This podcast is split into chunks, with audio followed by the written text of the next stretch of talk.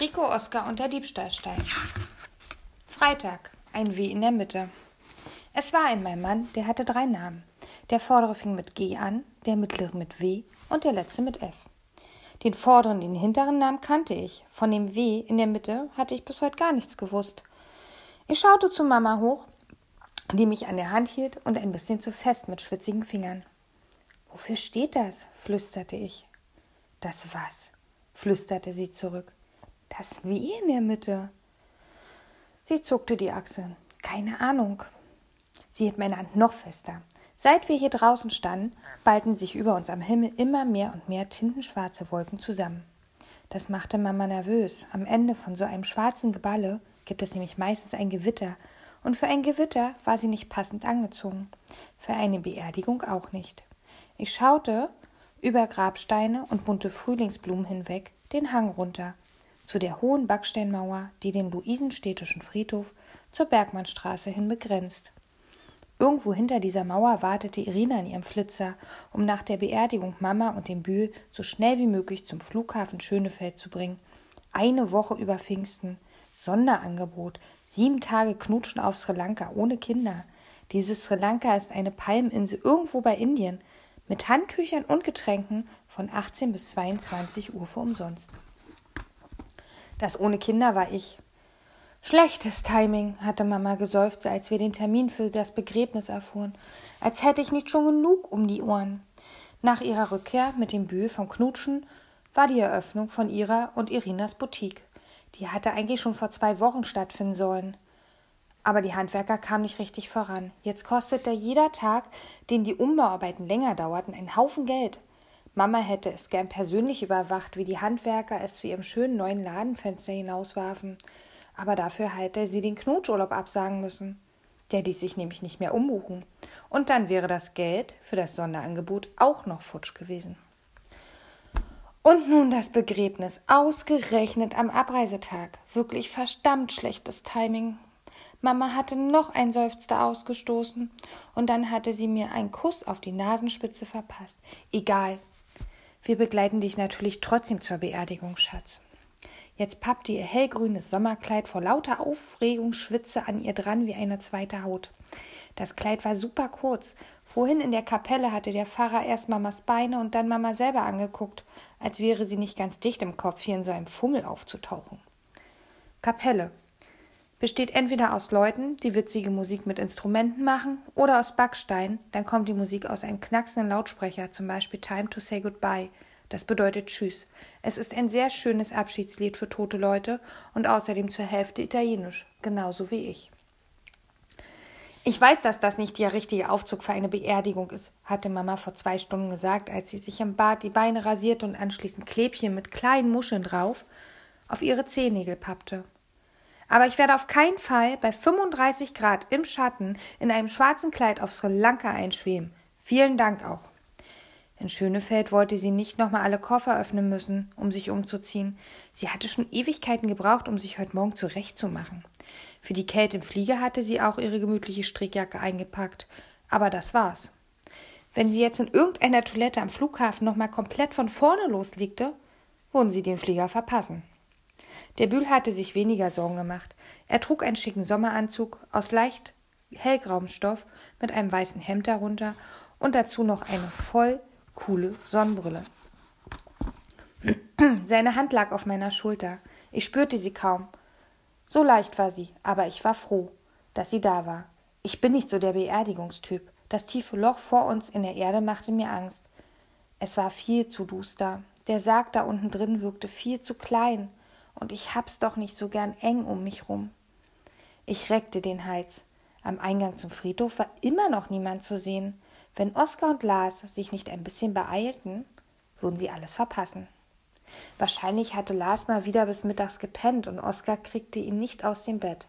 Oder Lars hatte noch nach dem Aufstehen aus dem Fenster geguckt und sofort die Krise gekriegt, weil entweder zu viel oder zu wenig Sonne schien, weil irgendeine Wolke nicht ihre richtige Form für einen Freitag hatte oder weil er fand, dass die schönen Pellebäume vom Fenster noch nicht grün genug waren für einen Frühlingssommertag Anfang Juni.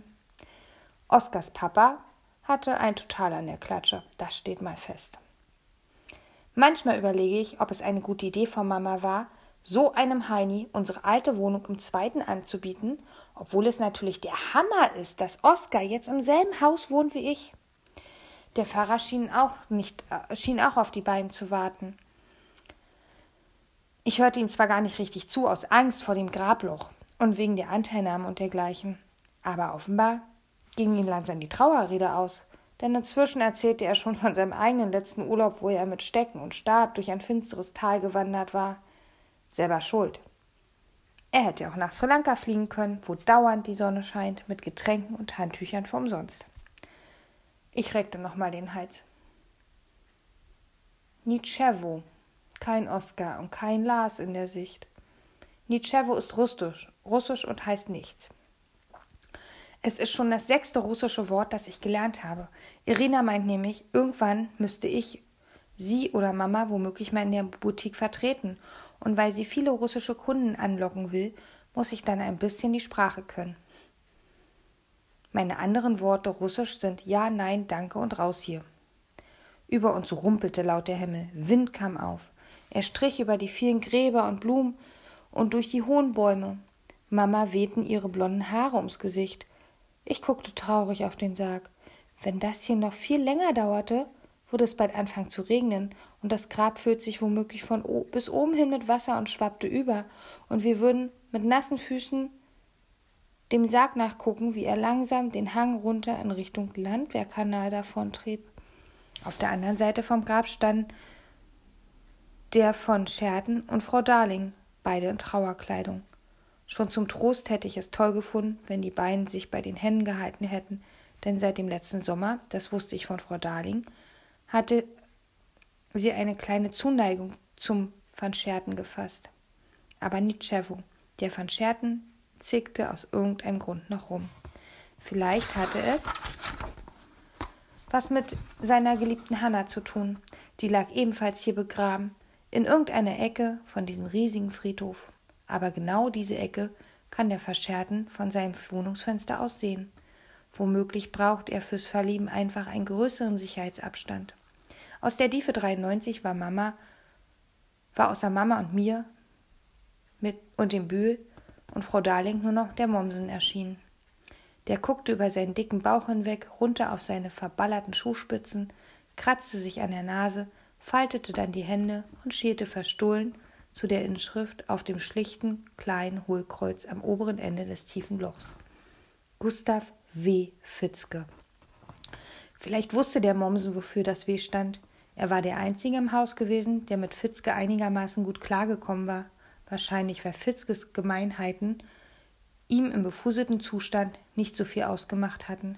Mit Ausnahme von ihm und von Frau Darling und natürlich von Mama und mir fand der Rest in der Tiefe 93 Fitzkes Tod nicht wirklich schlimm. Vor allem die RBs und die Kesslers nicht. Herr Runge Blawlecki hatte sowieso immer Angst gehabt, Fitzke könnte mal ein Spiegelei oder dergleichen anbrennen lassen und so seine Bude im Brand stecken, und dann wäre die Dachwohnung der RBs oben drüber gleich mit abgefackelt. Und Frau Kessler hatte gesagt, sie würde Fitzke ganz sicher nicht vermissen, weil sein ewiges Gestänkere bei ihren doppelten Zwillingen Wachstumsstörungen verursacht hätten. Aber ich würde Fitzke und seine Gestänkere vermissen. In irgendeinem der vielen Bäume zwitscherte ein Vogel, so schön, als gäbe es auf dieser Welt kein Tod und keine Begräbnisse und keine düsteren Gewitter. Der Mommsen schniefte leise und zog die Nase hoch. Frau Darling schob sich vor ein vorsichtiges Frau Darling schob sich ein vorsichtiges Millimeterchen näher an den Van Scherten ran. Mama drückte meine Hand ein wenig fester. Ich fühlte mich sehr feierlich und sagte leise Tschüss.